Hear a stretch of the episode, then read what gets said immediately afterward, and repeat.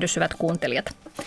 Tilanne on todellakin se, että Syyriassa Alholin telttaleirillä elää noin 70 000 isistaistelijoiden perheenjäsentä. Joukossa on paljon ulkomaalaisia 40 eri maasta ja siellä on myös suomalaisia naisia 11 ja heidän 33 lastaan. Ja nämä ovat sellaista väkeä, naisia ja lapsia, jotka pakenivat Bakhoutsin kaupungista. Se oli viimeinen tämmöinen Isiksen linnake ja sieltä taisteluiden tiimelyksessä nämä naiset ja lapset pakenivat ja heidät kurdit ottivat sitten kiinni ja veivät tuonne leirille. Ja mä sanon tähän heti alkuun, että mä mietin aika pitkään, että haluanko mä käsitellä tätä paljon esillä ollutta aihetta ohjelmassani, koska tämä on myös minussa ristiriitaisia tunteita herättävä aihe. Mietin, että miksi meidän nyt oikeastaan pitäisi välittää näistä suomalaisista naisista, jotka eivät ehkä alun perin lähteneet Syyriaan mitenkään niin kuin väkivalta mielessään, ovat ehkä ajatelleet, että Syyria on paikka, missä muslimeja kunnioitetaan, tai he ovat lähteneet auttamaan sisällissodassa kärsiviä uskonsiskojaan ja veljiään, mutta jotka yhtä kaikki ovat jollain lailla päätyneet nyt kytköksiin – raakoja julmuuksia ja väkivaltaisuuksia viljelevän Isiksen kanssa. Lähinnä menneet siis naimisiin isistaistelijoiden kanssa. Miksi me heistä olisimme enemmän huolissamme kuin Isiksen uhreista, tuhansista jesidinaisista ja lapsista? Mutta tämä asia ei kuitenkaan ole ihan näin mustavalkoinen kohta. Kohta kuullaan tästä lisää sävyjä. Ja mä otin ennen kaikkea tämän aiheen käsittelyyn, koska en ehkä niinkään nyt ajattele tässä näitä aikuisia naisia, vaan ennen kaikkea heidän lapsiaan ajattelen, että näillä lapsilla, jotka ovat syntyneet siellä leirillä tai jotka ovat viety sinne alueelle jo ennen tätä leiriä, niin heilläkin on yhtä lailla oikeus turvalliseen ja tasapainoiseen lapsuuteen kuin kenellä tahansa lapsella. Lisäksi tämä on sellainen aihe, jota koko Länsi-Eurooppa tällä hetkellä yrittää ratkoa. Ja tämähän ei välttämättä jää tähän, koska ISIS on näyttänyt voimistumisen merkkejä, joten jotain tällaista vastaavaa voi tapahtua jatkossakin ja nyt on tärkeää jotenkin jonkinlainen linja tähän luoda. Mitä mieltä sinä Inka Hetemäki Unicefilta olet siitä, että miksi tästä aiheesta pitää puhua? Joo, kiitoksia ensinnäkin tuosta alo- aloituksesta, kun totesit, että, että tämä on herättänyt ristiriitaisia tunteita. Ja tämähän on ihan selvää, että tämä herättää ristiriitaisia tunteita, mutta tässä on tämä ydin että tämä ei ole minkään lailla, millään lailla sympatiakysymys tai mielipidekysymys, vaan tämä on lapsen oikeuskysymys. Ja, ja jopa sanoisin niin, että tässä mitataan se, että, että noudattaako Suomi YK lapsen oikeuksien sopimusta vai ei. Ja samoin kaikki muut maat, jotka ovat sopimuksessa jäseniä. Tämä on ihan oleellinen lapsen oikeuskysymys. Toteutuuko lapsen oikeus turvalliseen elämään vai ei? Entä sosiaalityön yliopisto-opettaja, tutkija Karin Kreutz Helsingin yliopistosta? Mitä sinä ajattelet, että miksi tästä pitää puhua? Mä mä olen samaa mieltä Inkan kanssa ja sitten mä lisäisin vielä sellaisen näkökulman, että, että turvallisuuskysymyksenä niin, niin tämä olisi myös ratkaistava. Se, tota, esimerkiksi Pentagonin raportissa tuodaan esille sama asia, mitä, mitä myös monet avustusjärjestöt on todenneet, että leiri ei pysty, leiriä ei pystytä pitkään ylläpitämään sellaisena kuin se on. Ja se on, se on turvallisuusriski sekä siitä näkökulmasta, että se, se on pienellä alueella, jossa on paljon poliittisia jännitteitä, ja eikä sitä tiedetä tosiaan, että miten käy, jos, jos ei, ei niin kuin leirin kantokyky on jo ylittynyt kauan sitten. Toinen asia on se, että että tota, siellä leiri, leirillä esimerkiksi tiedetään, että siellä harjoitetaan rekrytointia ja, ja se, se ei todellakaan auta ihmisiä irtautumaan isiksestä, vaan, vaan, vaan päinvastoin siellä on, on siellä ollaan niin kuin semmoisissa olosuhteissa, joissa helposti mielipiteet saattaa kärjistyä, että et kun ei tiedetä siitä, että onko ihmiset jo irtautuneet liikkeestä, niin, niin tota, siinä on niin kuin riski, että periaatteessa päätyy takaisin tai ideologinen ajattelu vaan voimistuu. Mm, tätä on myös turvallisuuskysymys siinä mielessä. On, on joo. Ja sitä, esimerkiksi Pentagonin raportissa tuodaan esille, että, että siksi Yhdysvallat on kehottanutkin muita maita hake, hakemaan kansalaisia pois sieltä. Mm. Teillä muuten on, hyvät kuuntelijat, kommentointimahdollisuus Yle Areenassa. Sari Valto-sivuilla on linkki, että keskustelet tässä ISIS-naisten lapsista, niin voit ö, kertoa oman mielipiteesi siitä, että mitä, mitä Suomen pitäisi tehdä. Vaikka Inka tuossa sanoit, että tämä ei ole mieli, mielipidekysymys lasten kohdalta ainakaan, mutta tässähän on tiettyjä käytännön ongelmia. Nimittäin tuota, tietysti nämä lasten ö, kohtalo on ikään kuin sidottu heidän äiteihinsä, eli Eli sisäministeri Maria Ohisalokin on jo kommentoinut, että pelkästään lapsia ei voida hakea sieltä leiriltä, että siihen ei lainsäädäntö anna mahdollisuuksia. Eli jos nämä vanhemmat eivät itse vapaaehtoisesti päästä lapsia lähtemään, niin ei oikein voida tehdä mitään. Mutta, mutta puhutaan tästä kohta lisää, mutta Inka Hetemäki toimit siis UNICEFilla vaikuttamis- ja ohjelmanjohtajana ja UNICEF on tietysti siellä ollut alusta asti paikan päällä auttamassa ja jakamassa apua, niin mitä sä tiedät leirin tilanteesta? Sä seuraat säännöllisesti sieltä työntekijöiden raportteja sieltä paikan päältä. Joo, että YKhan tekee säännöllisesti sieltä, sieltä raportteja ja tota, leirin tilannehan on se, että siellä tosiaan tämä noin 70 000 ollut, se on pikkusen vähentynyt se, se määrä, että kesäkuun alusta lähtien sieltä on 2640 ihmistä on, on tota lähtenyt, lähtenyt pois tai haettu pois. Ja äh, keskeistähän tässä on se, että, että 94 prosenttia näistä väestä on naisia ja, ja lapsia ja 67 prosenttia on alaikäisiä. Että se on siis lasten, lasten leiri, voi sanoa, sanoa keskeisesti. Siellä on pikkusen tämä humanitaarinen tila, apu saatu pyörimään sitä alkua paremmin, mutta siellä on jatkuva kamppailu sitten siitä, että miten saadaan riittävästi tätä vettä. Ja nämä saniteettitilat, käymälö, käymälöiden ylläpitäminen on ollut haasteellista. Siellä on myös tällä hetkellä tilanne se, että nämä, jo, nämä ensimmäiset teltat alkaa olla huonossa kunnossa, että näitä, näitä uusitaan. Siellä on ravitsemustilannetta saatu jonkun verran ylös, mutta siellä on edelleen hyvin paljon aliravitsemusta. Siellä on riski sitten, sitten näihin matotartuntoihin ja, ja, ja ripuloihin, ripuli, ripuliin. Ja tiedän, että siellä on kriittisessä tilanteessa olevia lapsia. Se huoli tällä hetkellä, mikä siellä on niin akuutti huoli, on se, että siellä alkaa jännitteet nousta. Siellä on erilaisia ryhmittymiä. Väkivallan pelko on suuri ja sehän on erittäin traumaattinen kokemus sitten lapsille.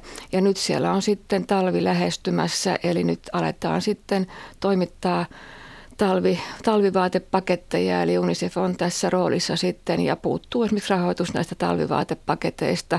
Lämmitysjärjestelmiä yritetään kehittää leireille ja tämä talvi tulee olemaan sitten kohtalokas monelle heikossa heikossa kunnossa olevalle lapselle. Mm. Tosiaan toi leiri on siellä ollut pystyssä jo lähemmäs yhdeksän kuukautta, eikö vaan, niin, niin mitä sä tiedät noiden työntekijöiden raportista sen suhteen, että miten se ilmapiiri on siellä jännittynyt sisäisesti? Joo, siinä oli jo alun perin on ollut tähän Syyrian koko kriisiin, joka on kestänyt, kestänyt jo näin pitkään, niin siihen on liittynyt sellaisia erityisiä piirteitä, joita meidän, meidän työntekijät on raportoinut, että nämä lapset on kokenut jo lähtökohtaisesti äärimmäistä väkivaltaa, ihan poikkeuksellista väkivaltaa, joka näkyy sitten kaikissa näissä lasten, lasten toiminnassa. Ja tämä lasten kunnossa pitäminen, henkinen kunnossa pitäminen on siellä todella vaikeaa, koska sinne on todella yhdelle leirille leirille koottu hyvin radikaalisen taustan ihmisiä. Ja tämä, tämä on tässä suuri huoli, tämä lapsen henkinen kasvu. Mm. Meidän on nyt hetki puhuttava tästä taustasta, että miksi, miksi tuota, nämä ylipäätään nämä ihmiset ovat päätyneet sinne leirille. Niin sinähän Kaarin Kreutzot Helsingin yliopistossa tutkinut sitä, että miten Suomessa on tapahtunut tämmöistä radikalisoitumista ja miksi ihmiset ovat täältä päättäneet aikoinaan lähteä sinne Syyriaan osa lasten kanssa, niin mitä sä tiedät näistä siellä nyt olevista suomalaisnaisista ja heidän motiiveistaan, että miksi he lähtivät aikoinaan sinne? No, semmoisella yleisellä tasolla voi, voi sanoa, että silloin 2000, tai, tai se, että paik- aika, jolloin sinne on lähtenyt, niin, niin se on esimerkiksi ollut, si- siinä on ollut iso ero. Että osa, osahan on lähtenyt sinne siis jo 2012.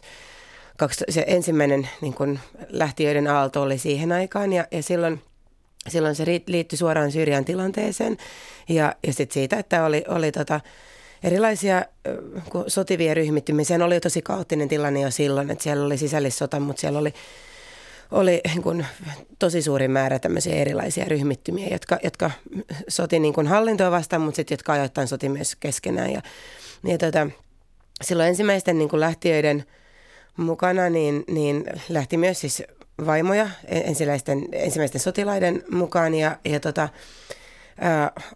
2012 ISIS ei ollut tullut vielä Syyriaan, että se oli niin kuin Irakissa oleva sellainen pieni toimija, joka, joka sitten oli niin kuin irtautunut al ja, ja, tai oli irtautumassa, se, se liittyi, liittyi niin siihen ja, ja entisen Bat puolueen niin kuin entisin tämmöisiin Saddam Husseinin sotaherroihin ja, ja tota, ä, ISIS alkoi rantautumaan sinne syksyllä loppuvuodesta 2013 Syyriaan ja, ja silloin siinä tapahtui sellaisia muutoksia, että jotkut ryhmittymät liittyi siihen ja jotkut taas alkoi sotimaasta vastaan. Ja, ja se oli loppupeleissä aika summittaista, että, että joku, joku siellä sotiva henkilö saattoi päätyä oman komppaniansa mukaan ISISiin tai sitten saattoi päätyä, päätyä sen sotimaista vastaan. Ja tämä tietysti tarkoitti sitä, että ihmiset, jotka oli perheinen siellä, niin ne perheet päätyi sitten heidän mukana mm. sinne, sinne meni, meni, menikään ja vaimot tässä vaiheessa vielä vain. Sitten tota, no sit sinne lähti, siinä vaiheessa kun ISIS oli tullut, niin sinne lähti myös henkilöitä ja, ja ne taas sitten, siinä vaiheessa ISIS oli jo olemassa, mutta se kun näkökulma ISISin, sit puhuttiin hy, hyvin vähän vielä täällä ja, ja ei ollut vielä ollut näitä suuria veritekoja, joten, joten se oli niin kuin monelle se, se taas se propaganda puri, koska se oli hyvin niin kuin erilaiselta vaikuttava liike joidenkin niin kuin tietyissä viiteryhmässä, niin, niin se, se koetti, me nähdään usein kun, niin kuin tämmöisessä enemmistöyhteiskunnassa puhutaan isiksestä, niin, niin me, me jotenkin niin kuin mielletään ja yhdistetään kalifaattiin semmoisen niin kuin, siitä, että se olisi niin kuin semmoinen brutaali niin kuin pahuuden valtakunta ja että sinne on lähdetty jotenkin, että ne ihmiset, jotka on sinne lähtenyt, on lähtenyt tekemään pahaa tai liittymään johonkin pahaan. Mutta päinvastoin siinä propagandassa korostettiin paljon semmoista niin kuin veljeyttä ja solidaarisuutta ja, ja, ja sitä onkin esimerkiksi ranskalainen ää, tota, kansainvälisesti tunnettu tutkija Oliver Roa on kirjoittanut just siitä, että miten tämä vetosi etenkin niin toisen sukupolven maahanmuuttajien. Että puhuttiin siitä, että nyt luodaan tämmöinen ihane yhteiskunta, missä kaikilla on tulevaisuuden mahdollisuudet ja toimijuutta. Ja sitten samaan aikaan tuotiin sellaista viestiä, että te ette kuulu tänne Eurooppaan. Ja, ja, ja sitten kun oli näitä islamin vastaisia liikkeitä, jotka toisti tätä samaa ja, ja myös tämmöinen niin kuin viha, viharikokset oli, oli lisääntyneet, niin – niin se sitten loi semmoisen niin kuin pohjan tai semmoisen niin kuin kasvualustan mm. sille, että tultiin vastaanottavaiseksi semmoiselle niin kuin isisen ideologialle. Ja sinne no. sitten lähdettiin hyvin erilaisilla kokoonpanoilla. Jotkut lähti miehineen, jotkut lähti itsekseen ja, ja sitten tosiaan jotkut lähti jo aikaisemmin ja päätyi sinne alueelle. Joo, ja sitten tietääkseni siellä on myös kaksi sellaista naista, jotka ovat tulleet alueelle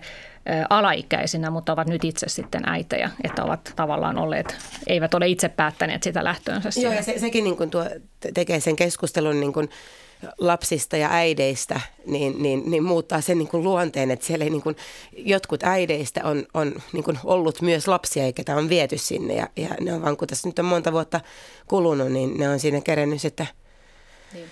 Tämä on mun mielestä aika tota, hyvä huomio, että miten ehkä minäkin. Ja varmaan moni muukin niin kuin on ajatellut, että miksi meidän nyt tosiaan pitäisi sääliä näitä naisia, että hehän ovat valinneet tällaisen brutaalin väkivalta tappokoneen, jota he ovat lähteneet sinne liputliehujen kannattamaan, mutta tosiasiassa juuri niin kuin Karin sanoit, niin, niin he ovat lähteneet sinne ennen isistä. Ja se mitä, mitä, he, mitä heille on syötetty sitä propagandaa, niin se on ollut aivan erilaista kuin mitä sitten me länsimaalaiset olemme nähneet niitä mestausvideoita ja tosi väkivaltaisia videoita, niin heitä on taas houkuteltu tämmöisellä että tulkaa tänne rauhanomaiseen veljeyden maahan, että täällä teitä kunnioitetaan ja tulkaa pois sieltä Euroopasta, missä teidän huiveillenne syljetään ja näin. Juuri näin, mutta sitten siinä on vielä semmoinen näkökulma, että siinä on myös tietysti luotu niitä viholliskuvia osana sitä propagandaa ja siinä on taas syöty käytetty tämmöisiä, niin kuin, että Irakin hyö, hyökättiin ja on, on niin kuin käytetty Palestiinan tilannetta ja tämmöistä, että, että periaatteessa niin kuin länsi, länsivallat sotii islamia vastaan ja, ja, ja on niin kuin he, teidän vihollisia. Että se on, ja niin kuin tämmöisellä perinteisillä propagandan keinoilla sitten rakennettu semmoinen niin länsimaalaisvastaisuutta samaan aikaan kuin semmoista tarvetta olla – jotenkin niin kuin semmoisessa paikassa, missä kokee itsensä tärkeäksi. Mm. Joo, ja toi on myös uh, hyvä huomio, että se ISIS silloin alussa, niin se ei ollut se, mitä se on, miksi, miksi se muotoutui hyvin väkivaltaiseksi. Et eräs suomalainen terrorismitutkija on kuvailut nykyistä, tai kukistettua isistä, että se on perverssi kuoleman kultti, että siinä vääräuskoisia rangaistu katkomalla käsiä ja leikkaamalla päitä irti ja ristiinnaulitsemalla ja hirttämällä ja polttamalla elävältä ja kiduttamalla ja raiska- raiskaamalla naisia ja lapsia äärimmäistä väkivaltaa. Ja Tämä kalifaattihan julistettiin 2014, mutta onko niin, että osa näistä naisista lähti vasta sen jälkeen, tai ainakin niin, että heille on jo näyttäytynyt se Isiksen todellinen luonne.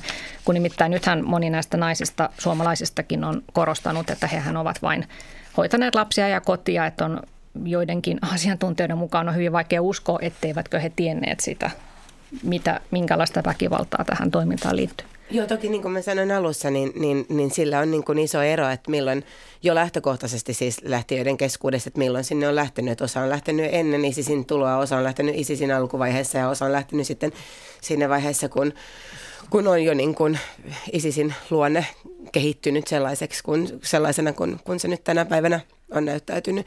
Mm. Ja, ja, tota, ja niin, että et, et, joo, toki. Joo. No mitä tiedetään sitten siitä, että tuo elämä kalifaatissa ennen kuin se fyysisesti kukistettiin, niin mikä oli naisten osuus siinä? No siinähän niin kuin naisella on ollut erilaisia rooleja. Et, et, et, jos puhutaan siitä niin kuin ehkä sitä raaimmasta roolista, niin, niin se on, mistä on viiteitä, että myös siellä leirillä on, on niin kuin just se, se, se niin kuin ISISin hisba, tämä niin sanottu siveyspoliisi, joka sitten on niin naispuolisia henkilöitä, jotka valvoo sitä käyttäytymistä ja muuta. ISISillähän oli niin kuin ihan valtavan niin kuin rankka niin kuin seurantakoneisto, että, että ihmisten tekemisiä seurattiin hyvin tarkkaan. Siis, että ei, ei se, se, ei, siellä, niin kuin, siellä, oli, siellä hallittiin paljon myös pelolla siellä olevia. Et, et, et, ja siksi sieltä on, on myös ihan siis kautta ISISin olemassaolon haluttu pois. Mutta yhdessä vaiheessa tuli, tuli tosi hankalaksi sekä viestiminen ulkomaailmaan ää, hankaloitu, että et se ei, kun alkuvaiheessa ihmisillä oli, oli näitä – niin kuin avoimia esimerkiksi Facebook-tilejä ja tämmöistä, niin yhdessä vaiheessa he ei edes pystynyt, niillä oli vaikeuksia kommunikoida lähipiirinsä kanssa enää. Että tota, et, et se on, ja sieltä ei tosiaan niin kuin lähdetty pois sillä tavalla, että okei, että nyt mä, mä en olekaan tyytyväinen tähän paikkaan, että, no, että mä sanon tässä vaan miehelleni, että nyt mä otan lapset ja lähden kotiin. Että se ei, se ei onnistunut, sieltä ei pystynyt lähtemään ja, ja sieltä oli niin kuin lähes mahdoton päästä niin kuin alueelta edes pois, paitsi jos sitten jotenkin sai jonkun toisen militanttiryhmän niin kuin sieppaamaan, että pääsi siitä, siitä niin kuin lähtemään. Niin, niin se, niin, niin, mutta et se, se, niin kun, se, se, just se rankin siipi, niin, niin äh, esimerkiksi sen äh, yhden tuoren raportin mukaan, mitä Georgetownin apulaisprofessori Jens Beckhardt on kirjoittanut, niin, niin siellä, myös siellä leirillä on, on tämä niin naisten tämmöinen niin poliisi, joka valvoo näitä muita leiriläisiä. Ja niistä on kirjoitettukin mediassa, että mitä seurauksia on ollut ihmisille, jos, jos ne on ilmaissut esimerkiksi paheksunut isistä ja muuta. Ja se, se on hyvä myös muistaa, kun puhutaan paljon näiden naisten niin mediaulostuloista, että, että siinä raportissa tuodaan myös esille, että siellä seurataan eri maiden medioida, medioita. Ja, ja siinä ei sit, niin kuin, se voi olla kuolemantuomio itselleen, että menee sanomaan, että paheksun isisiä ja en, en, ole, niin kuin, en, en kannata sitä ideologiaa. Niin se on hyvä muistaa, että he, heillekin on niin kuin, turvallisuustilanne siellä aika heikko. Sitten toinen puoli on se, että sit, sit toki niin kuin, äh, niin kuin suurin osa, siis koska ISIS oli periaatteessa tämmöinen niin kuin valtiorakentamisprojekti, niin, niin naisilla oli rooli niin kuin luoda se koti. Et, et suuri osa näistä naisista on saanut lapsia siellä ollessaan, niin osalla oli jo lapsia sinne lähtiessään. Että et se kun tässä nyt jos ajattelee, että on lähtenyt vaikka vuonna 2014 ja nyt on 2019 ja on jo kolme lasta vaikka, niin, niin siinä on periaatteessa ollut niin koko ajan joko raskaana tai sitten on niin kuin imettäväisikäisen kanssa ollut. Ja sitten jos niin puhut siitä, että, että kun on, on, on toki tässä konfliktissa, kun, kuten monessa muussakin naiset on, on niin kuin toiminut myös aseellisessa toiminnassa, ää, se ei ole mikään uusi asia eikä mitenkään niin kuin ISISille – niin kuin jotenkin poikkeuksellinen, tai että et, et olisi vain isistä kyse, että kyllä niin kuin isisiä vastaan taistelevat osapuolet, esimerkiksi nämä Peshmerga-joukot, niin, niin koostuu naisista, mutta mut mä sanoisin, että isisissä niin naisilla nyt ensisijaisesti on ollut tämä niin kuin kodin ylläpitorooli, ja sitten ehkä joissain määrin sen verran, mitä on pystynyt, niin on ja jos on halunnut, niin on, on harjoitettu jotain propagandaa. Ja sitten tiedetään, että pari suomalaista on kirjoittanutkin niin kuin ISISin lehteen ja sitten niin ylläpitänyt semmoista ISIS-myönteistä somekeskustelua. Mut, mutta tota, sitten muuten tosiaan niin, niin lähtökohtaisesti siellä on on naiset synnyttänyt. Ja, ja sitten vielä semmoinen, että kun se miesten niin elinikä siellä ei ole ollut niin, niin pitkään, niin, niin siellä on saattanut olla sille, että menee naimisiin, tulee raskaaksi, synnyttää, sitten se mies kuolee, menee uudestaan vähän ajan päästä, niin kuin naitetaan seuraavalle ja sitten synnyttää taas ja sitten mies kuolee. Et, et on saattanut, niin kuin, saattaa olla perheessä monta alle viisivuotiaista lasta, mutta näiden isät on kaikki eri. Joo, Jesidi-naisethan ovat todistaneet omin silmin nähneensä, miten nämä ISIS-taistelijoiden vaimot ovat myös suorittaneet raakoja teloituksia ja, ja tuota, ovat tehneet pommivöitä. Itsemurhapommittajille ja ennen kaikkea sitten rekrytoineet kotimaista lisää väkeä riveihinsä, nimenomaan Euroopasta tulleet ö, musliminaiset, mutta sitähän me ei tiedetä sitten näistä suomalaisten osalta yhtään mitään, että mitä, mitä he ovat tehneet ja mihin, mihin osallistuneet. Ja se varmaan onkin tässä yksi ongelma, että, että tota on hyvin vaikea saada mitään todistusaineistoa täältä käsin. Öö, nyt tässä Karin Kreutz kuvaili sitä, että minkälaisissa oloissa siellä lapsiakin on ollut, niin mitä sä Inka Hetemäki vielä, vielä tota lasten oikeuksien asiantuntijana sanoisit siellä nyt ö, meidän tietojen mukaan näiden suomalaisten naisten lapsista suurin osa on ö, alle kuusivuotiaita, eli ne he ovat siis syntyneet sinne sota, sota-alueelle ja nyt ovat siellä leirillä, niin mitä se voi tarkoittaa lapsen kehitykselle? Joo, tota, tällä leirillehän on suurin osa on tosiaan alle 12-vuotiaita ja semmoinen äh, niin kuin hyvin oleellinen osa siitä leiriltä, leiriltä lasten osalta on se, että sieltä puuttuu esimerkiksi yli 12-vuotiaat pojat.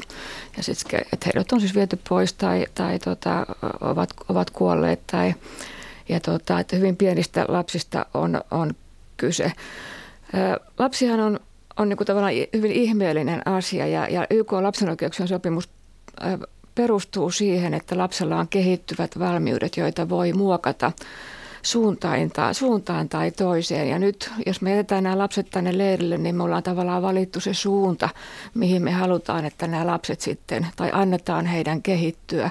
Että jokainen lapsi on ihan ainutlaatuinen mahdollisuus, ja tähän pitää tarttua. Tämä YK lapsen oikeuksien sopimus, vaikka se on juridisesti velvoittava ja se on juridinen sopimus, niin sen, sen henki perustuu siihen, että lapsiin investoimilla me rakennetaan turvallista ja kehittyvää hyvää yhteiskuntaa, joka on kaikille hyvä. Ja sen takia se on niin kiireellistä myöskin tarttua tällaiseen lapsen, lapsen kehitykseen. Lapsi tarvitsee paitsi sen ravinnon, ravinnon ja sen terveyden, terveyden siihen ympärilleen, mutta lapsi tarvitsee ihan yhtä lailla sen koulun, koulun ja sen leikin.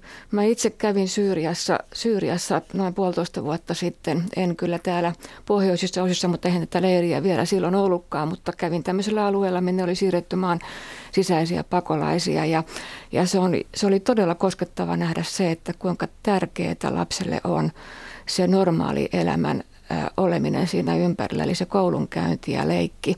Ja täällä on hyvin rajalliset mahdollisuudet ylläpitää esimerkiksi tämmöisiä lapsuuden elementtejä täällä, täällä leirillä. Oli myös aika surullista kuulla suomalaisen 13-vuotiaan tytön haastattelu. Hän oli siis ehtinyt jo mennä, tai hänet oli naitettu ja hänen miehensä oli sitten jo ehtinyt siinä vaiheessa kuolla, mutta hän kertoi, että hän on käynyt siis koulua Suomessa – puoliksi tokaluokkaan asti, eli tokaluokan kesken lähdettiin, perhe päätti sitten lähteä sen Syyriaan ja nyt hän on sitten siellä leirillä, että hänestäkin ajattelin, että hänellä olisi kyllä oikeus käydä kouluun. Joo, aivan. Mä kuuntelin, kuuntelin saman, saman haastattelun ja siinä, mitä Kaarin totesi tuossa nyt edellä, niin se, että mikä se on se motivaatio. Tietysti hän nyt on ihan lapsia ollut sitten, niin kuin hänen on vaikutettu, mutta että sekin, että hänen oma kokemuksensa oli se, että Suomessa on sylitty päälle, niin kyllä sitä on todella lähdetty hakemaan sitten jotain, missä tuntee olemassa arvokas ihminen. Mm, kyllä. Joo. Ja sitten muuten tästä, tästä tytöstä vielä sellainen huomio, että kun puhuit Kaarin siitä, että siellä leirin sisällä tapahtuu tätä radikalisoitumista myös ja siellä nämä kovan luokan isiksen kannattajat niin, niin tuota, kiertävät teltasta telttaan ja paasaavat näistä asioista, niin tämä, tämä tyttöhän kesän alussa häntä haastateltiin mediaan ja silloin hän ilmaisi halunsa tulla Suomeen. Ja nyt sitten tuota, tässä syksyn alussa haastateltiin uudestaan ja nyt tällä kertaa hän oli sitten tämän niin sanotun Minnan kanssa, joka on osoittautunut hyvin, hyvin tota kovia ajatuksia siellä esittäväksi, niin, niin tota, hänen seurassaan hän sitten sanoikin, että hän alu, haluaa mieluummin asua niin kuin sarjalain alla kuin tulla Suomeen, että ikään kuin häneenkin olisi jo ehditty vaikuttaa tai sitten nähdään ehkä pelkäsi siinä tilanteessa tai oli, oli peloissaan, että hän ei enää saa sanoa tällaisia niin kuin, sellaisia lausuntoja, joista saisi aiheen ymmärtää, että hän jotenkin kritisoi sitä Joo, lasten, lasten osaltahan tämän huomaa ihan, ei tarvitse mennä noihin ympyröihin, vaan ihan tänne Suomeen, Suomeen niin lapsihan on hyvin lojaali vanhemmilleen tai huoltajilleen ja, mm. ja toistaa sitä sanomaa. Ja nämä on juuri, riippuvainen näistä Ja nämä on juuri näitä kehittyviä valmiuksia, joita pitää sitten tukea oikeaan, oikeaan suuntaan. Mm. No se vielä sitten Inka Hetemäki tästä sanoit, että Suomikin on sitoutunut tähän YK lasten oikeuksien sopimukseen, mutta miten sun mielestä tämä pitäisi nyt käytännössä, mikä olisi se ihanne ratkaisu tähän tilanteeseen? Joo, mä vielä korostan nyt tätä YK lapsen oikeuksien sopimusta, kun helposti haetaan niin yksinkertaisia ratkaisuja. Ja itse kyllä koen, että tässä on ihan yksinkertainen ratkaisu lapsen oikeuksien sopimuksen kannalta, tai selkeä ratkaisu on se, että ne haetaan, haetaan tota, ä, nämä lapset äitineen. Ja me nyt tietysti fokusoidun lapsiin, koska lapsia ei voida erottaa – vanhemmista ilman yksilökohtaista yksilöharkintaa. Ja tämä pätee niin Suomessa kuin, kuin sitten näissä olosuhteissa, että nämä lapset on sitten saatava tänne äitien, äitien kanssa. Ja tämmöinen tutkinta niin on paljon parempi tehdä sitten täällä, täällä Suomessa, kun, kun, tuota, kun se on mahdollista tehdä siellä. Ja, ja tota, näitä lapsiahan on sieltä haettu jonkun verran ja sieltä on haettu isompiakin määriä Kasastaan, Uzbekistaan, joitain yksittäisiä lapsia. Suomessa tämä, tämä meidän lukumäärä on suhteellisen kompakti.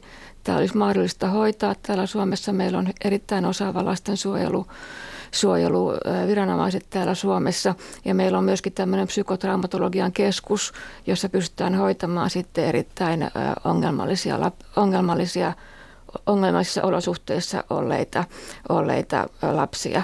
Meillä on myöskin ihan normaali systeemi siihen olemassa, että, että jos joku vanhempi on syyllistynyt rikoksiin, niin mitä tapahtuu sitten lapsille siinä vaiheessa, miten järjestetään lapsen huolto tai otetaanko lapsi huostaan. Mutta lapsen, YK lapsen oikeuksien sopimus edellyttää tämän lapsen edun ensisijaisen harkinnan. Eli lapsen etu pitää aina ensisijaisesti harkita. Toinen oleellinen kohta on se, että lapsen erottaminen vanhemmistaan on aivan viimeinen keino. Ja näitä oikeuksia pidetään niin tasapainossa ja nämä pitää huomioida. Ja tässä keskustelussa, mitä nyt on käyty, mä ymmärrän toki, että tämä ei ole helppo asia. Tämä on turvallisuuskysymyksenäkin kysymyksenäkin ollut hankala – Joskin kyllä jaan tässä käsityksen, että en ymmärrä, että minkä takia sitä turvallisuusriskiä suurennetaan sillä, että jätetään, jätetään lapset kasvamaan sinne. Mutta silti tämä on ihan ratkaistavissa ja pitää ratkaista tämä lapsen etu huomioiden ensisijaisesti. Mm. Karin Kreutz. Joo, mä sanoisin myös, siis tietäen sen, sen tilanteen noilla perheillä ja noilla lapsilla siellä, että, että äh, jos ajattelee, millaisissa olosuhteissa ne lapset on ollut, ja millaisissa, millaisissa, millaisiin olosuhteisiin ne on syntynyt. Ja siellä on esimerkiksi siis se ajoittain on, on, on, ollaan oltu keskellä pommituksia, ajoittain ollaan siirrytty paikasta toiseen ja, ja se ainoa niin kuin henkilö, joka on heidät pitänyt elossa ja heidät pitänyt turvassa on se äiti. Et, etenkin just kun, kun, kun nämä ei ole ollut niin kuin mitään tämmöisiä niin kuin perinteisiä ydinperheitä, että olisi niin kuin esimerkiksi kaksi vanhem, vanhempaa tai että olisi, olisi niin kuin isovanhempia tai jotain muuta, muuta tukiverkosta, vaan, vaan monelle lapselle se äiti on niin kuin ainoa kiintymyshenkilö. Se ei ole niin kuin ainoastaan ensisijainen, vaan se on ainoa.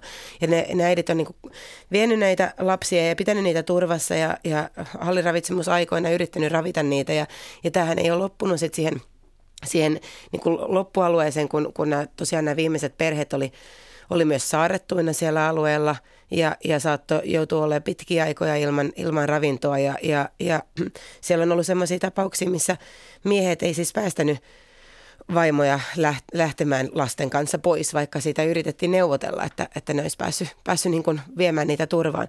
Niin sitten sen jälkeen ollaan oltu vielä siellä leirillä, missä on ajoittain ollut, ollut niin kuin elonjääminen, ää, ei ole ollut niin kuin mikään itsestäänselvyys, että siellä oli viime keväänä, niin, niin, niin yhdessä vaiheessa lapsia kuoli keskimäärin viisi päivässä siellä alueella. Aliravitsemukseen ja näihin kaikkiin sairauksiin ja muuta. Ja silloin just sen viestit, mitä ne, mitä ne tota, äidit on vanhemmille esimerkiksi laittanut, on se, että, että ne katsoo niin kuin vierestä, kun, kun lapsi katoaa, että, että ne, ne niin kuin yrittää kaiken puolin pitää elossa. Ja, ja se jotenkin se, sitten se, se niin kuin suhde, mikä se tietysti saattaa luoda, että se on, se on hyvä myös muistaa se, se niin kuin, sen niin kuin tärkeyden lapsille, että, että, että se, ja myös se niin kuin parantuminen, että se, sitä ei voi niin kuin olettaa, että se, se kiintymyshenkilö, vaikka se olisikin niin kuin lähtenyt vapaaehtoisesti johonkin niin kuin radikaaliliikkeeseen, jossa, jossa on niin kuin väkivaltaisuuksia ja muuta, että se, se, niin kuin, se, se henkilö ei olisi sille lapselle ja lapsen kehitykselle ja lapsen hyvinvoinnille tärkeä.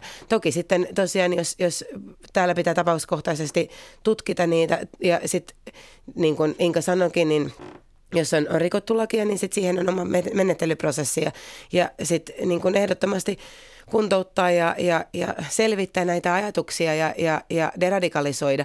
Siinä on semmoinen semmoinen ongelma, että nämä on joutunut olemaan aika pitkän ajan siellä ilman mitään kontaktia. Ja, ja sitä myös tuotiin esille, että se, se tota, mainitsemani Jens Beckhard, niin hänen tiimi on haastatellut siellä alueella 196 ihmistä tähän mennessä. Ja hän on tehnyt sen niin kuin yhteistyössä eri maiden viranomaisten kanssa, alun perin Yhdysvaltojen kanssa ja sitten on ollut nyt yhteistyötä Saksan ja ja, ja alkamassa joiden, joidenkin muiden maiden kanssa. Ja niillä on ollut se lähtökohta, että ne haastattelee taustoista ja näkemyksistä ja muusta. Ja sitten ne on tarjonnut viranomaiset, ne on kysynyt haastattelun lopussa, että saako näitä tietoja jakaa viranomaisten kanssa. Ja suurin osa haastateltavista on sanonut, että saa jakaa.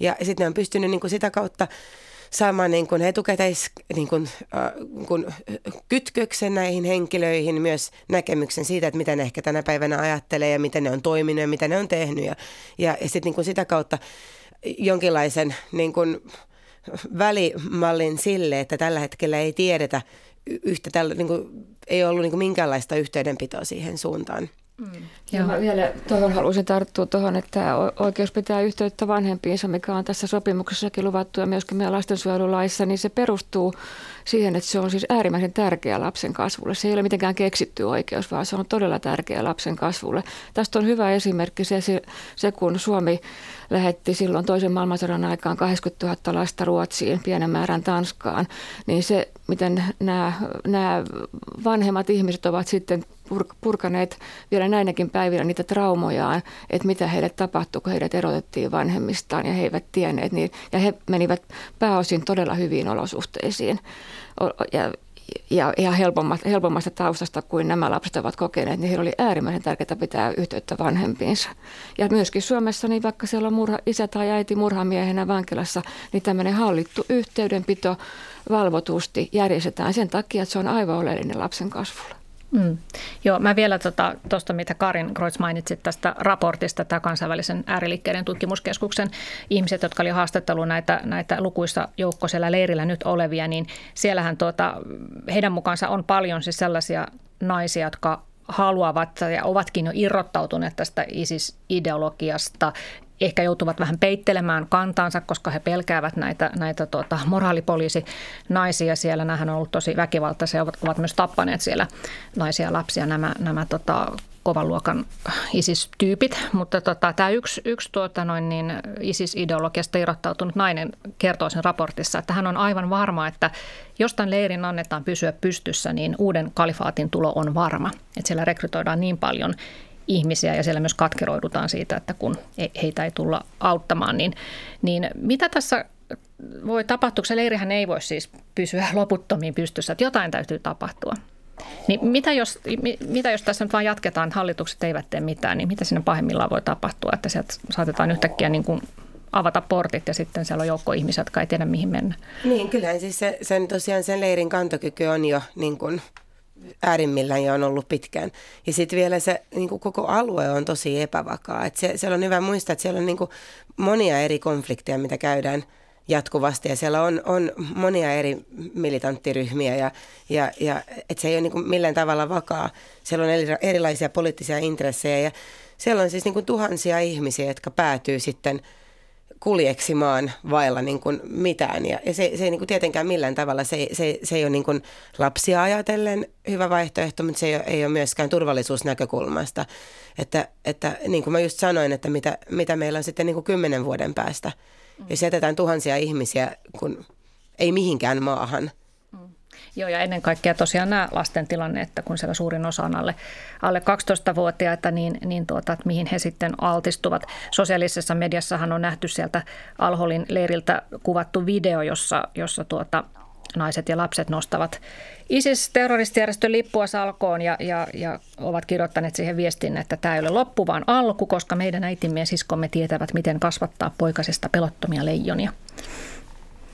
Joo, niin, Karin. Niin, mä, joo, mä kommentoisin vain sitä vielä, että, että, että että vaikka on, on niin kuin tästä, turvallisuuskysymykset on, on, on, on niin kuin hyvin tärkeitä, niin, niin sit mulla on ehkä itselleen, itseäni hieman, mulla on ehkä pieni ongelma sen kanssa, että ajatellaan esimerkiksi alle viisivuotiaita niin kuin turvallisuuskysymyksenä, että kun kyseessä on tosiaan pieniä lapset, mä ymmärrän, että, että, että myös niin kuin, se, että, että mitä heistä tulee ja että voiko he, he onko heidät niin kuin ikään kuin jollain tavalla niin kuin ohjelmoitu ää, isisläisiksi, mutta mut niin kuin Inka sanoi sano tässä aikaisin, aikaisemmin, niin lapsen mieli on, on hyvin niin kuin muokkaavainen ja, ja, ja lapsen, niin kuin, lapselle ensisijaisesti tärkeää olisi se mahdollisuus niin kuin saada tavallinen arki ja tavallinen elämä ja, ja, ja niin kuin terveellinen niin kuin maailman näkemys. Että se jotenkin vaan kun puhutaan esimerkiksi isislapsista, niin, niin se on jollain lailla aika,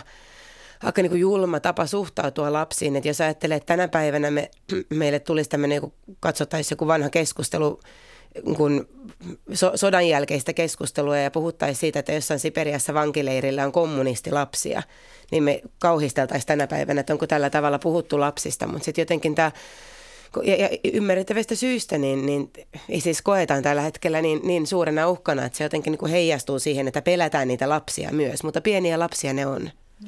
Joo, että tuntuu vähän käsittämättömältäkin, että Suomi, joka on oikeastaan tunnettu maailman lapsen oikeuksien mallimaana, ihan pärjää niin hyvin kaikissa hyvinvointivertailuissa, että, että painettakin Suomeen päin on tullut esimerkiksi UNICEFin taholta, että, että Suomi pystyisi tämän, tämän ratkaisemaan. Niin me puhutaan nyt siis 33 lapsesta, ja miksi UNICEFin työssä kansainvälisesti, kun me toimitaan jokaisessa maailman maassa, niin meillä on ihan rutiinia vuosittain vapauttaa lapsisotilaita useampi sata. Ja nämä on usein silloin jo teini-ikäisiä poikia, jotka ovat todella olleet asekädessä. Ja näitä lapsia vapautetaan on, onnistuneesti paljon haastavampiin yhteiskuntiin kuin Suomi. Että tämä on ihan mahdollista. Tästä on tehty nyt joku, joku ihan itseään suurempi, suurempi asia. Mm.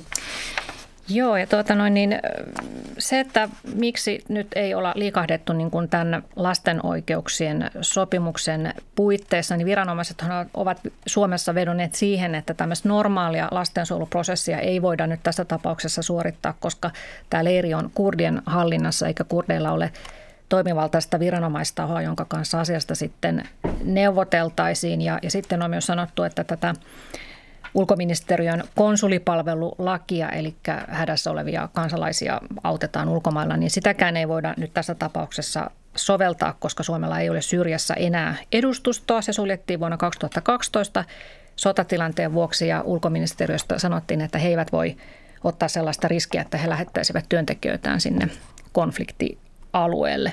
Mutta kuitenkin sitten jotkut maat ovat sieltä pystyneet hakemaan Joo, lapsia. Kyllä tässä, tässä on nyt on kyse sitten, että halutaanko tämä ratkaista vai ei. Että, et, tota, siellä on kurdihallinto on kuitenkin pyytänyt, että, että kaikki nämä muunmaalaiset haettaisiin pois. Eli he ovat hyvin valmiitakin tekemään tässä yhteistyötä. Ja tietysti tässä meidän UNICEFin työvalossa tämä tuntuu nyt vähän keinotekoiselta tämä selittely. Meilläkin on sinne, sinne toimivat suhteet ja olemme ehdottaneet, että UNICEF voi olla tässä tukena. Meillä on siellä aluetoimisto ja me teemme kaikkien hallintojen kanssa töitä aina lapsen parhaaksi ja aina löytyy sitten jotain ratkaisuja. Näitä reittejä on olemassa, miten näitä on sitten haettu ja vähän hieman eri tavalla eri valtiot on näitä lapsia ha- hakeneet. Et tässä vähän nyt hämärrytään, hämärretään tätä itse keskustelua. Ei ole nyt kysymys mistään konsulikyydeistä, eikä ole kysymys myöskään rahasta. Et nyt on sitten kysymys sitten tahdosta, että, että tuodaanko nämä ja noudatetaanko lapsen oikeuksien sopimusta vai ei. Mm. Ja vielä, vielä pointtina, että siis tämä niin kuin konsulilainsäädäntö, niin, niin siihen se, se, ne kustannukset, niin, niin ne, ne niin kuin peritään takaisin. Ja, ja, ja siinäkin on, on sellainen, että nämä omaiset on, on jo niin kuin ilmoittaneet, että he, he ovat valmiita maksamaan niin kuin perheenjäsenten hakemista. Että kyse ei, ei ole siitä, että, että tässä niin kuin, kyse, kyse ei ole rahasta ja sitten, sitten myös minä pidän, pidän tietysti tätä asiaa outona. Täällä kurdihallinnon edustaja on käynyt täällä he ovat tavoitettavissa ja, ja tota, avustusjärjestöt tosiaan on niin kuin koko ajan yhteistyössä heidän kanssa ja, ja, ja toimiikin alueelle. Täällä on toimittaja lähtenyt sinne ja, ja tavannut niitä ja käynyt leirillä ja, ja, ja eri maista on perheenjäseniä lähtenyt sinne myös. Esimerkiksi Ruotsissa on ollut julkisuudessa tämä yksi tapaus, missä, missä isoisä lähti hakemaan orpolapsen lapsiaan ja, ja myös hän niin kuin matkusti parin otteeseen alueelle, ja, että, että tota, et, ja, ja, ja niin kuin Yhdysvallat ja Kosovo on, on hakenut ja, ja myös, myös, tota, myös vankiloista ihmisiä. Ja, ja, ja tota, sitten, sitten tosiaan jotkut maat on, Venäjä on hakenut naisia ja lapsia ja, ja Uzbekistan on hakenut ja, ja tota, Tanska on hakenut yhden lapsen esimerkiksi ja, ja näin, että kyllä, sinne, kyllä sieltä pystyy hakemaan ja, Mm. Tämä ulkoministeriöstä mulle sanottiin, että tuota, he eivät missään nimessä suosittele ketään yksityishenkilöä nyt lähtemään sinne alueelle esimerkiksi omaisia, että se on turhan riskialtista, plus sitten se, että se voi olla myös turvallisuuskysymys niille, niille tuota leirillä oleville, että jos, jos tuota siellä kiirii tietoa, että heitä ollaan tulossa hakemaan. Uskotko, että näin voi olla? Näin voi hyvin olla, jo, jo. eikä se tietenkään, siis jos ei ole osaamista eikä, eikä muuta, niin ei se, se, se Ruotsin tapaus, niin sinne, sinne toki niin kuin lähdettiin yhteistyössä viranomaisten kanssa, että, että se ei, niin kuin, tai, tai se, se niin kuin vapautuminen se, tai näiden lasten hakeminen tapahtui siis yhteistyössä Ruotsin viranomaisten kanssa. Mutta näitä turvallisuuskysymyksiä hoidetaan myöskin näiden avustussaattuiden osalta, että silloin ihan joudutaan siihen aina sitten verifioimaan se, että miten nämä on turvattu nämä avustuskyyrit, niin tämäkin on ihan normaalia rutiinin omasta työtä. Mm. Joo, ja kyllähän siis esimerkiksi siellä käyneet henkilöt niin sanoo, että ei, ei, ei, siinä, niin kuin, ei siinä sisältynyt mitään, ei, ei se ollut mikään suuri asia matkustaa sinne, että se, se, että se on, on sanottu, että siellä alueella, siellä kurdihallintoalueella on, on niin kuin, kutakuinkin vakaata ja siellä on niin kuin, liikkuminen helppoa ja, ja näin. Että. Keskustelemme siis Alhol-leiristä ja tässä oli äsken äänessä tutkija Karin Kreutz Helsingin yliopistosta ja lisäksi täällä on UNICEFin ohjelmajohtaja Inka Hetemäki. Inka, tota, sä oot sanonut, että UNICEF on poikkeuksellisesti ottanut tähän kantaa tähän asiaan, koska te haluatte vähän niin testata, että miten tämä kansainvälinen lasten oikeuksien sopimus käytännössä toimii. No tällä hetkellähän se ei varsinaisesti näytä toimivan, niin, niin tuota, mitä siitä voi näillä sopimuksella oikeastaan mitään merkitystä, jos niitä ei noudateta? Joo, hy- hyvä kysymys. Tämä sopimushan on nyt ollut keskustelussa, kun on tämä ilmasto, ilmastoasia ja, tota, ja sitten lapset on tehnyt valituksenkin, valituksenkin YK lapsen oikeuksien komitealle tästä, tästä asiasta. Joo, tämä on, on tota, tärkeä kysymys, mutta tokihan me otetaan kantaa tähän nyt ihan sen takia, että me ollaan siellä läsnä ja nähdään, nähdään että miten, miten, miten tota, miten nämä lapset ja perheet voi. Tämä Syyrian kriisihän on ihan, ihan valtava kokonaisuudessaan ja se avustusbudjetti, mikä menee sinne, sinne se on yksi YK on, YK on suurimpia. Eli toki UNICEF on siellä läsnä ja toimii tämän takia, mutta minkä takia sitten Suomessa ollaan nostettu tätä asiaa esille, on juurikin tämä, tämä suhde tähän YK lapsen oikeuksien sopimukseen. Että tämmöisillä ääri esimerkkeillä, jotka nyt sitten ehkä koskettaa vähän, vähän pienempää määrää ihmistä, niin tavallaan voidaan kyllä testata se, että onko se ymmärretty oikein se, se YK lapsen oikeuksien sopimus. Tämähän on, tätä ongelmaa lisää se, että että tässä on nyt vähän, tämä vaikuttaa tämä koko maailman poliittinen tilanne, eli kaikki vähän valtiot kyttää nyt toisiaan, että kuka tekee sen siirron. Täytyy sanoa, että olen ehkä sitten, vaikka niin pitkään kuin tässä työssä olen ollut, niin olin hieman naivi Suomen suhteen. Mä kuvittelin, että kun Suomi on hyvin vahvasti ihmisoikeuksien puolustaja ja lapsen oikeuksien puolustaja, niin Suomella olisi ollut rohkeus toimia esimerkkinä nyt EU-puheenjohtajanakin ja osoittaa olemassa oikeusvaltio. Näin mä uskoin tullaan näkemään nyt sitten myöhemmin, että tuleeko tästä sitten valituksia YK lapsen oikeuksien komitealle sitä, mitä valtiot ovat tässä toimineet. Että YK lapsen oikeuksien sopimushan on poikkeuksellinen sopimus sikäli, että siinä on ulkopuolella ainoastaan yksi maa, että tämä koskettaa todella monea, montaa maata. Mutta harvassa maassa on näin vahva ihmisoikeuspuhe ja sitoutuminen kuin Suomessa, että kyllä olisin tosiaan odottanut, että Suomi tässä ottaa rohkean askeleen. Mm. Ja eikö Suomesta tehtykin sinne jo valitus? Tämä Turun yliopiston prosessioikeuden professori Johanna Niemi on kertonut jättäneensä valituksen tälle komitealle. Joo. Ja sitten täytyy katsoa, että meneekö se sitten, eteneekö se. Siinähän on sellainen ajatus, että ensin pitäisi käydä täällä kotimaassa oikeusistuimet läpi, ellei sitten pystytä jo siinä vaiheessa osoittamaan, että meidän oma oikeusjärjestelmä on tässä suhteessa tehoton. Mm. Mä sanoisin myös, että tämmöiset kysymykset, ne, ne testaa niin kuin yhteiskunnan aatteellista pohjaa, että kun nämä konventiot, niin, niin ne on tehty juuri niin kuin ääritilanteita varten. Että silloin kun meillä on asiat hyvin ja meillä on rauha ja meillä ei ole konfliktia, niin, niin silloin niin kuin ihmiset on kutakuinkin niin kuin samoilla linjoilla, niin, niin, niin perus- ja ihmisoikeuskysymykset ei välttämättä nousekaan esille. Ne nousee esille silloin, kun meidän eteen tulee hankalia kysymyksiä, joissa niin kuin helposti tunteet ottaa vallan ja missä meillä, meidän täytyy sitten seurata näitä tiettyjä eettisiä periaatteita, jotka on luotu just niin kuin turvaamaan yhteiskuntaa siitä, että se niin kuin vajoisi sellaiseen toimintaan, mikä, mikä ei ole oikeusperiaatteiden mukaista. Että se jollain tavalla myös surullista nähdä se, että jos niin kuin ISISin ja, ja, vasta, ISIS ja, ja vastaavanlaiset toimijat niin kuin jollain tavalla oikeasti kykenee horjuttamaan yhteiskuntaa niin, että me ollaan valmiita luopumaan arvoista, mi- mihin meidän yhteiskunta perustuu, niin, niin, niin silloin, silloin ollaan niin kuin itse otettu askel vaaralliseen suuntaan. Joo, ja annettu tavallaan sitten val- va- valtaa osapuolille, jotka, e, joiden ei tulisi sitä saada. Tämä on aivan totta, että tämä on niin kuin ihmisoikeuksien testi. Mm. No, tässä tosiaan niin kuin varmaan kaikissa Länsi-Euroopan maissa hallituksia jarruttaa ratkaisujen teossa tosiaan se, mitä me nyt ollaan puhuttu, puhuttu tässä isiksestä ja naisten roolista siinä, että on hyvin vaikea nyt suhtautua näihin naisiin, jotka ovat sinne kuitenkin vapaaehtoisesti jossain vaiheessa lähteneet. Mutta ilmeisesti tiedossa ei ole ainakaan, no sinnehän ei ole suoraan sellaista yhteyttä näihin naisiin, mutta ainakaan ei ole tullut sellaista vihjaa, että, että nämä naiset ja äidit – suomalaiset tai muut kansallisuudet, niin olisivat ilmoittaneet, että tulkaa hakemaan meidän lapset pois, että me voidaan jäädä tänne leirille, mutta pelastakaa meidän lapset täältä leiriltä. Sellaista he eivät ole sanoneet. Eivät ole sanoneet, kun katsoo noita lukuja, mitä lapsia, siellä on yksittäisiä lapsia haettu ja niitä perusteita, niin ilmeisesti jotkut ovat luovuttaneet lapsiaan.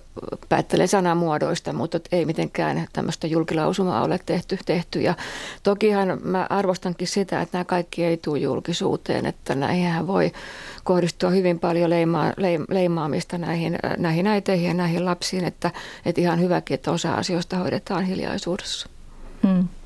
Tota, mä luin lehdestä tämmöisen ruotsalaislääkärin haastattelun, joka on siis siellä leirillä auttanut näitä, näitä uhreja, niin, niin tuota, hän on sitä mieltä, että näiden äitien pitäisi ehdottomasti asettaa se lapsen etu itsensä edelle ja ilmoittaa, että he haluavat antaa ne lapset – pois ja että, että hän tietää, että nämä on use, useimmat näistä naiset, naisista ovat ö, Länsi-Euroopasta koulutettuja naisia. He tietävät, mitä on lasten ja, lasten ja ihmis, ihmisten oikeudet, mutta tota, siitä huolimatta he eivät ole ja hän tätä niin kuin paheksuu syvästi, että, että nämä naiset on sellaisia, että heidän ei voi antaa jatkaa sitä aivopesua, mitä he hänen mukaansa tekevät siellä leirillä.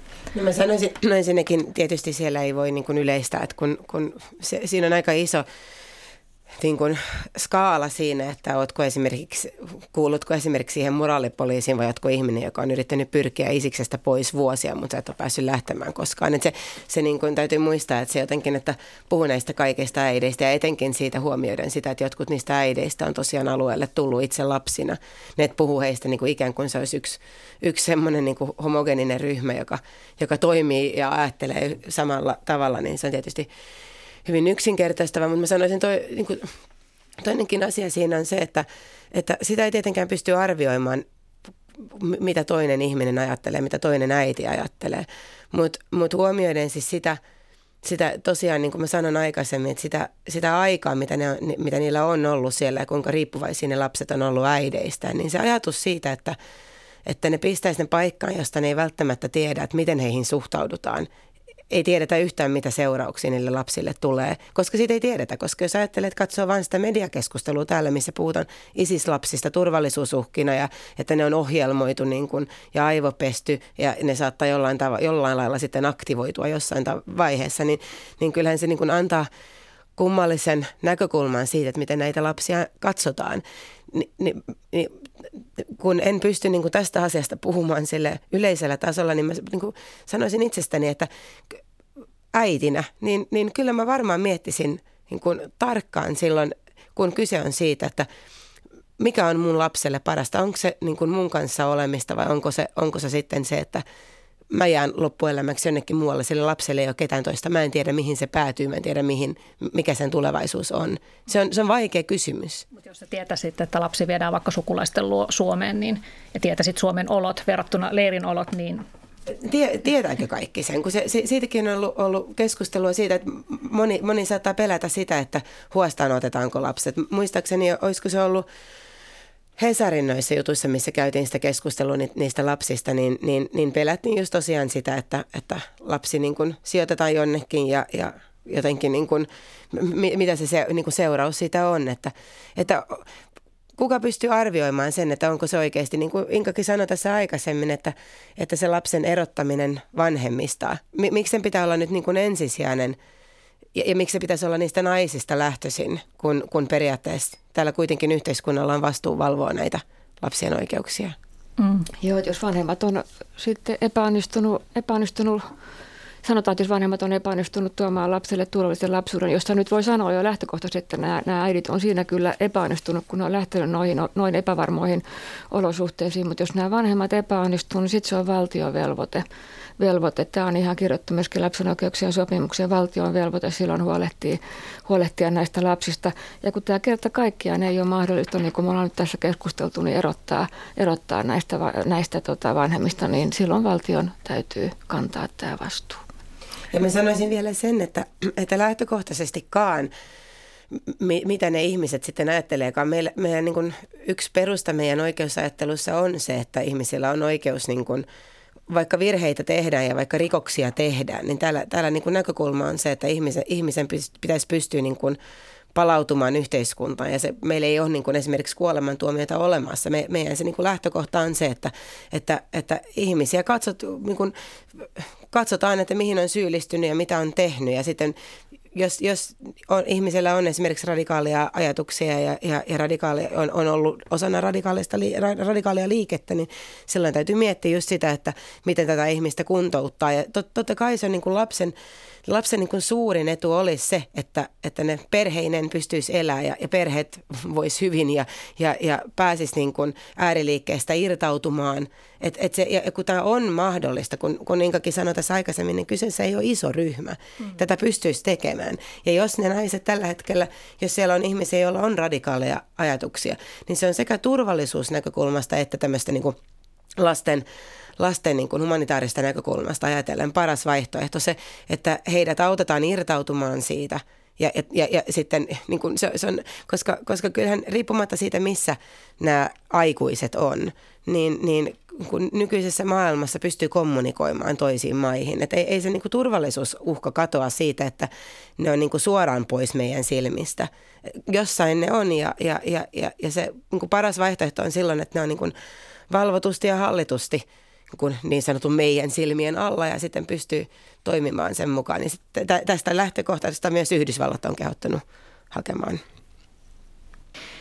Kyllä, kiitoksia Karin Kreutz ja Inka Hetemäki tästä keskustelusta ja katsotaan mitä tässä asiassa nyt sitten lähiaikoina saattaa tapahtua. Kiitos hyvät kuuntelijat.